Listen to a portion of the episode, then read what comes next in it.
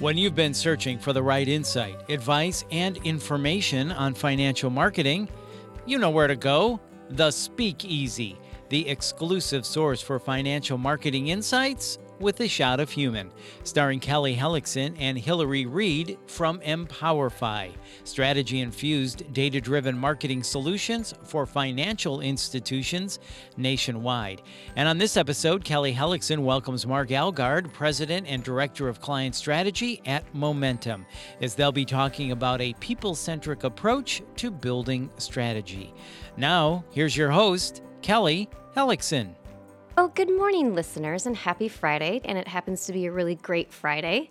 I'm extra sassy on Fridays, so just so you know, and we'll just preempt with that. We have a special guest with us today. We have Mark Alguard with Momentum. Mark, hello. Thank you for joining. Yeah, good morning, Kelly. How are you? Oh, great. Like you said, it's it's a happy Friday. I'm looking forward to a fun weekend away. So yeah, that's right. So you were telling us before we kind of got serious here. Where are you going this weekend? Whidbey Island. It's a rather large island in the Puget Sound, uh, just north of Seattle. So it's a pretty beautiful place with lots of beaches and little towns and farms. So, what's the weather like right now? It's like 50s or? Uh, well, I'm in Seattle, so it's raining. no, um, it's actually dry we're excited because it's going to be dry tonight, so we get to have a bonfire, and then I think it's supposed to be pouring rain for the rest of the weekend. But yeah, we'll be inside. You'll be fine. Yeah, no, we'll be fine. It's a beautiful place in the summer too, though. All these really kind of wide landscape vistas and the Puget Sound and the Olympic Mountains, and lots of nice hiking. Well, you'll have to take some pics, and we'll have to have you on again, and you can tell us how it went, how drenched you got. yes, definitely. All right. Well, thanks for joining us today. I just want to have, uh, I like to call them fireside chats. I had your partner on, Jenny B, a couple months ago. And let's just give a shout out to Jenny Bengalt from Momentum. We love her. Jenny, hope you're having a good Friday. I was just going to say, yeah, Jenny, Jenny and I have been working together for a long time. In fact, we just got back late last night from San Diego. We were working with a partner down there and we were just joking about how we we can answer questions for each other, you know, because we, we've traveled together so long. I, That's what we talked about when we met at the Reach conference a couple months ago or a month ago. That is funny because you guys are a very, very good pair. So maybe that's a great segue into tell us about Momentum. Tell us about who Momentum is and what Momentum does, what they specialize in, what you're great at. We're technically in really at our core, we're a design build partner for community banks and credit unions. And when I say design build, it's really strategy and then bringing that strategy to completion execution. So what we like to say is, you know, we help the, these credit unions, these community banks take their goals, their objectives, and then turn those into high performing buildings and environments. Yeah, it's awesome. You guys do really, really good work. Um, we can attest to that. And we're excited to partner with you on some upcoming projects with some clients. Yes, definitely. I had a question uh, earlier, and I don't think I got it answered when we hung out at Reach. You and Jenny, are you and Jenny part owners, or how did Momentum come about? Gosh, just about 20 years ago. And we were founded by a couple guys, Jim and Bob one who was a civil engineer in training and a construction manager in his career, and then the other gentleman, Jim, was a awesome design architect. And so they had done a lot of work with financial institutions, and, and actually Jim was in Seattle, Bob was in Pittsburgh, and they had kind of crossed paths in the industry over the years, and finally this I think frustrations with the traditional delivery model of designing behind a curtain, coming up with a great design, and then going out and figuring how you're going to build it, how much it's going to cost. It's just too frustrating. Um, so they really wanted to come together and kind of integrate those two services towards a better product. So that's how we came to be. And then Jenny and I have been employees of the firm for over a decade. And about two and a half years ago, we did a structured buyout with with another one of our colleagues, Colin Winters. So we're now kind of the three operating owners of the firm. That's great. Good. So 20 years. Okay, so that answers a lot of questions for me. Let's talk a little bit about that behind the curtain, if you will, if you could take us behind that curtain, give us a peek. You know, you just talked about how Jim and Bob kind of came together. Were they frustrated? What were the most frustrating things that they found themselves facing? And then, second to that, do you think that strategy should come first before the architect starts the, the layout and the landscape? Yeah, absolutely. Um, I, I think that's one of the biggest mistakes that are made or biggest problems in design that can occur is that you you start to put together a building. You start to draw a building kind of based on your designer's past experience, right? What what has worked for other clients or what, you know, kind of is in the back of their head without really thinking enough about what is the building for? What are you trying to achieve for your business through the building, right? So we, we always want to make sure that your business objectives are driving that design. So if you if you don't really take the time to figure that out, it's very risky. You could just really be on heading off on the wrong path. And so, and that's that's what we were doing in San Diego yesterday. Jenny and I, we were taking one of our partners through what we call a strategic alignment session. So we spend about half a day with a, a team, and we we do we we facilitate a, a roundtable discussion and try to really get from each individual contributor on the team, you know, from their point of view from their area of the business. What are you? What do you need from this facility? In this case, it was a contact center. What are you trying to drive for the business? And then, you know, how can we get there? So we, we're talking about things like, for example, employee experience and well-being. Right in a, in a contact center, you have lots of, I think, stressful interactions with people. I'm often on the phone. And so they're calling in and they are not happy campers. they're not happy often, right? That's why they're calling. I mean, not always, but right, they need help. And so, how do you make it so you don't have burnout on the team, right, on your employee team, so your employees can deal with, you know, the stress and inevitably, you know, it's human nature that comes along with those calls. So make it easier for the staff to get up and walk around. Maybe make it so they can go outside and right after a call or even during a call have private areas for them to tuck into if a, if a conversation just gets a little too heated, right? So making sure that you can have managers or leads accessible to provide feedback. So a lot kind of goes into that design beyond just, you know, laying out desks and conference rooms and break areas, right? No, I forgot your the first half of your question. the first question. Well, I just kind of want to. No, that's okay. It's, we're gonna talk about whatever we want to talk about. We may end up talking about shoes. You never know with me. Like I said, I'm sassier on Fridays. So, oh, we could go on for hours. Jim and Bob. Some of the frustrations, some of the main points, maybe that they, you know, kind of got together, and then some of those frustrations that they eliminated for clients. I want to talk about that. Of course. I mean, I think that the classic issue in there's what we in the industry, and I'm trying to avoid jargon, but we call it the traditional delivery model. And that's where you hire an architect, an architect designs a building, you create a set of bid documents, and then you put that set of documents out to bid, right? It's very difficult to really know one, how much that building is going to cost until you put it out to bid. So is it within your budget requirements or not? very difficult until you really get market bids on a project. And two, it, it's hard to know really how buildable or constructible what the architect has conceived is, right? I mean, they certainly have a, course, a professional expertise, and it will be buildable. But especially in this market, do you know how much are those glass paneled walls going to cost in this market? How long is it going to take to get them?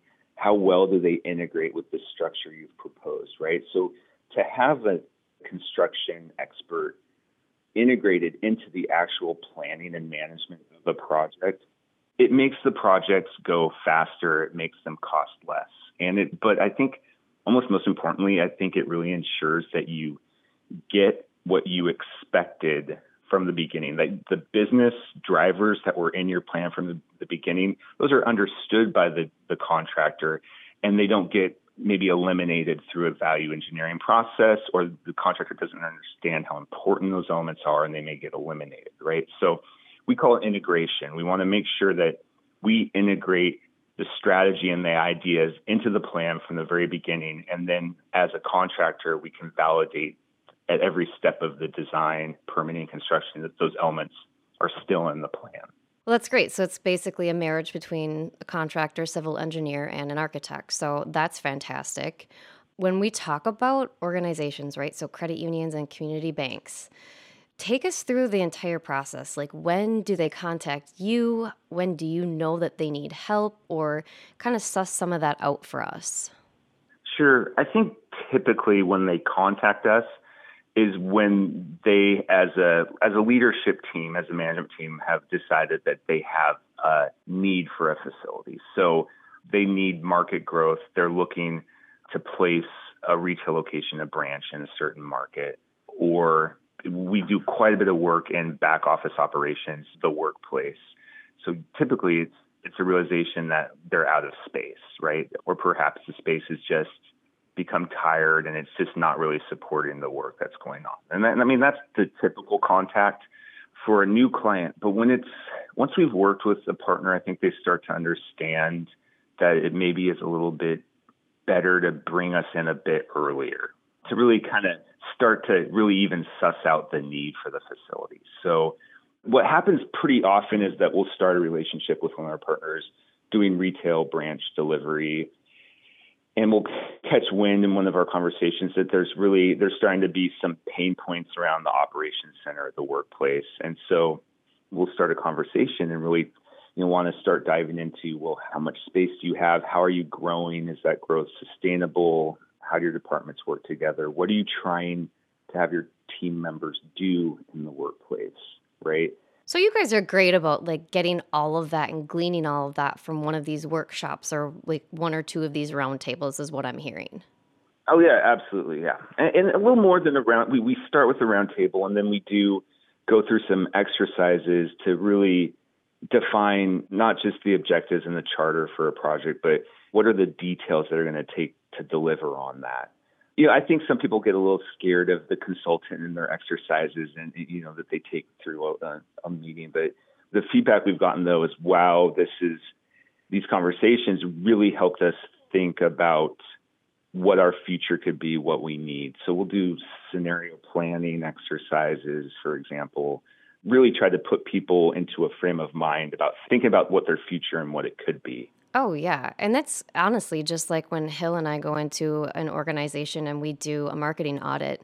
The word audit, I just hate it. You know, we're trying to find better terminology because people look at us and they're like, what are they going to audit? What are they auditing? Well, especially financial institutions. Right. Going into something, you just never really know. You don't know what you don't know. So if you've never had that experience before, it is, you know, a little bit challenging and can be a little bit scary, daunting rather, like, oh my gosh, what are what kind of questions are they going to ask me? But we always find that by the end of the journey there in the audit, we typically go on site for a week actually.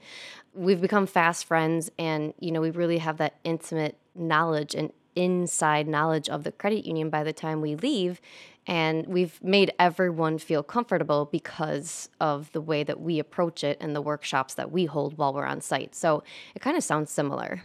Yes, it does. Yeah, and it's a it's kind of a good feeling I think to to get to know a team and really feel like you understand them and and there's kind of this two-way dialogue. Oh, I love it. It's my favorite to go on site and spend a week with a client, especially after the pandemic. We've done two so far and it's just like it's so great to be back in the field and just helping people. You know what I mean? Like, here's the challenge. We'll find a solution for you. So once we leave, they're like, oh, thank goodness we have them because they're going to give us a bunch of different options and areas that we can improve ourselves. So, on that same vein, and talking, getting back to momentum, you're working with a new client, a client, and they need new space. They need new retail space. Help us navigate that process um, and how momentum handles that. Well, I think first we want to know what is the purpose of this space. So, are you trying to grow your market? Is, is this a new location in a new market or an infill location? Or is this location replacement from for an existing branch, right? So, a little bit of analytics work. Hopefully, either we're doing location analytics with the client, with our partner, or they have some analytics they've done themselves, right? So, often, you know, an existing branch, for example, has an existing clientele, existing book of business, and the business drivers or decisions there are different, right, than from a, a new location. They're, they're often thinking about maybe a different delivery model, right? They, they want to staff the branch differently, or maybe they want to think about the amount of space they're using. They don't need as much space. They might be shrinking their footprint, but in the same location. Or often, I mean, especially, you know, with financial institutions, it's a matter of kind of bringing the environments on brand, right? Frankly, every five, seven years, right, you really need that refresh. And so. Absolutely. Just like every five or seven, you need to refresh your website and your logo. Uh, that makes sense. Yep. Okay. Yeah, right. Because it's the challenge is to make sure that your financial institution is visually appealing, right? That your customer, consumer connects to you, your organization, your brand on kind of a, deeper, authentic level, right? And that kind of identity level. Even a branch from 2000, right? Someone today in 2021, visually, is that going to be appealing? Is that going to be something that I, as a consumer, am going to connect connect to? Probably not, right? So that's usually the challenge for legacy branch. New branches, new markets, it's often much different. What we really see usually is a, maybe a shift to a newer, more contemporary delivery model. So a, a bigger mix of digital, self-service, and then of course advisory services, right? You know, your high touch, high quality problem solving and advice, right, from your employees in the branch.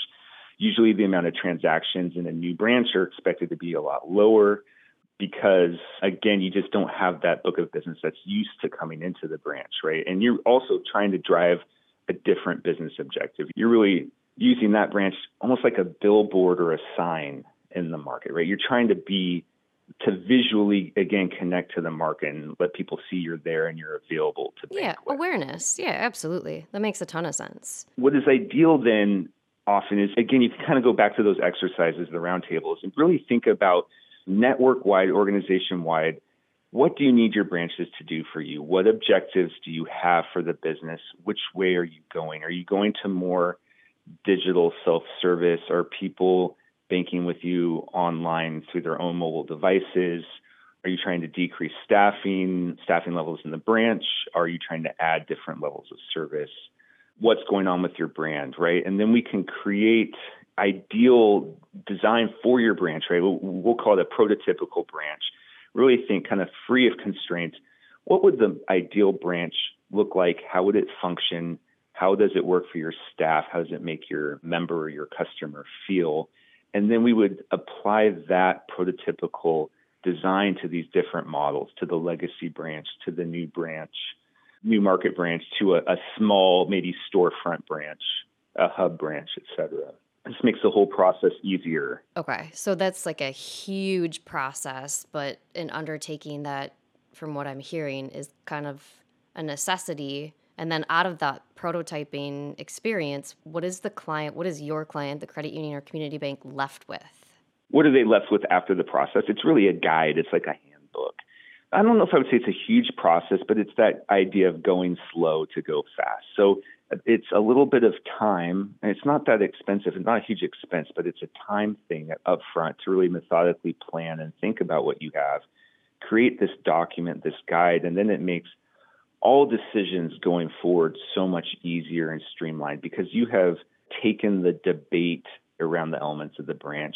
You've created clarity amongst your team on why a branch is the way it is, right? And then you're able to hand that over to an execution team with a higher likelihood of success and speed of delivery frankly lower cost again. But yeah, it's a, it's a handbook. So it's just like anything in life. If you take the time, put in the time, put in the effort at the front, and load your you know front load with strategy then the outcome is going to be quicker in terms of your builds right like we have a client that oh my gosh they want to build a new branch or they want new retail space every six months so i imagine the prototype process is something that's really going to be advantageous for them Right, because otherwise you're rehashing the decisions with every new location. There's just not quite that standard to go back to. And what's cool these days with technology is we even we'll put this branch model into a 3D image where people will even will put on our virtual reality headset. People can even walk through the branch and really feel what it's like to be in this branch, experience the environments and it really helps, I think, teams understand and be comfortable with the changes perhaps that they're making. Yeah, that's really cool. Well, good stuff. So I'm just going to ask it because good old pandemic. What are you seeing with workspaces in terms of since the shift of everybody basically working from home and a lot of back end office type can work from home probably forever, right? So, what are the challenges? What are you seeing? Oh, gosh, it, that's the million dollar question. Frankly, I'm not seeing much change yet. I what, what I'm seeing is a lot of talk about about change, but we're not really seeing the change yet. Makes sense. I'll just jump to some advice. I think the best advice right now is to really keep things flexible in terms of you know what's going on in the workplace and the work with your workforce. I think that credit unions, community banks right now are really responding to the job market and really are doing what the employee asks for. It's really become, I think, weighted. The decisions around the workplace are really weighted in favor of an employee right now in terms of if they want to work from home, sure, you can work from home. From some of the experts I've talked to, we work with a researcher at the University of North Carolina, for example. They would say that there's a big question mark around how well this degree of remote work will work in the long term. So we think you got to really consider what's going on with your employees, with your organization, maybe not lock into decisions yet. But I'll tell you, we are doing a lot of thinking around remote work and hybrid work with our clients. We've done, gosh, probably four corporate office workplace strategies just in this last six months for partners who are really trying to think about how is this going to impact us in the long term. Cool. Well, that's great advice. Okay, so Mark, along the lines of advice, what have you, Jenny, and Bob found yourself as of recently giving to your clients, leadership at these different organizations? In terms of the, the corporate office workplace, our advice has really been build your solution both from the bottom up and from the top down. And what I mean by that is you definitely need to be asking your employees what they want what they need in the workplace, right, to be successful. And that includes, you know, talking to them about their remote work, their hybrid work, work from home, and what, what they need and what they prefer. But what you have to be aware of when you do that is the, the biases that will show up, the um, experiential bias, personal bias. So it's well demonstrated. If you ask a worker what they want, what they need in their work, it is very much focused on what they do as an individual, right? Their individual productivity and contribution, their role, as it should be. But it's human nature to really only focus on yourself in the way you work and maybe not think enough about the team and how you work with others or what kind of other responsibilities you have. So for example, you have your your work as an individual contributor, but part of being a part of an organization is helping your teammates, right? Helping them feel connected to the business, helping answer questions, mentor them up, and even help with recruiting, et cetera. And, and, and it's hard for those things to happen when you're when you're fully remote. We want to think about what we're hearing from the team members.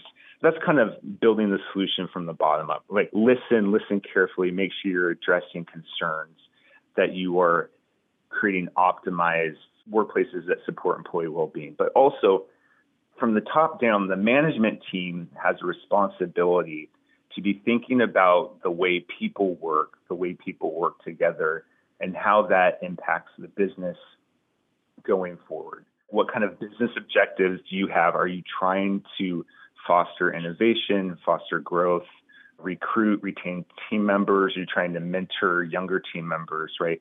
So the, the leadership needs to think about what they're trying to achieve and how the work environment is a piece of that so that there is a balance between the two because they're they're certainly not dead aligned. So if you asked if you did employee surveys and, and did exactly what the average employee asked you to do for the workplace, it would not be direct aligned with what leadership really thinks they need in order to be a viable business, right? My gosh, I have I have to believe that in some cases it might be just way off base. So that's good though. It's good advice and it's it's not corny, but you know, our whole vertical really is about the movement is about people helping people. So let's talk about technology. How walk me through integration where technology is concerned. Sure. I think what we want to do is just understand your technology ecosystem, right? And how different technologies work together, but also how they work I think probably more importantly with your customer service, your member service strategy, right? So how do you want to interact with your customer base in the branch? I think a pretty common mistake that I've seen is folks will select a technology that they want in the branch and say, oh, we need to have one of these without really understanding how they're going to use it or how it's going to connect to kind of the bigger, more sophisticated, kind of choreographed experience in the branch, right? Because it never works when that's the strategy is the piece of technology itself becomes a strategy. It really needs to be, frankly, in the background, right? Supporting kind of a, a better experience. Quite frankly, when people come to a branch to talk to a person, right? They're coming for advice, problem solving. So we want to make sure we understand what you want to do in the branch, how you want to help your customer, and then, okay, how can technology make that things easier and better? And so I think what's typical then we'll see technology used to help with waiting or queuing, right? Because that makes the experience better. It's it's more understandable for your customer. We'll use it for marketing, for merchandising, because it makes it brighter and, and more, you know, the movement right in the branch is more exciting and engaging. And frankly, it's less expensive to be changing out your messaging with digital rather than with fixed merchandising. And then we're thinking about your employees. How mobile do you want your employees in the branch? Do they need to be moving around? Typically, yes, right? We want the employees to be able to meet the member at the setting that's most comfortable for them, the member, the customer. You can't be dragging a, a fixed computer terminal around, right? So, what kind of technology then can the, the uh, employee have that helps them be more mobile, right? So, we really want to think about that tech ecosystem. How do you tap into the core? How do you deliver cash? How do you deliver messaging, marketing, all those things, and how can they work together again, I think carefully balanced between being at the forefront and in the background, right? To a degree, you do want it to be visible because I think that lends to the brand image of being forward thinking and modern and tech savvy, which I'm sure people, that's something they identify with.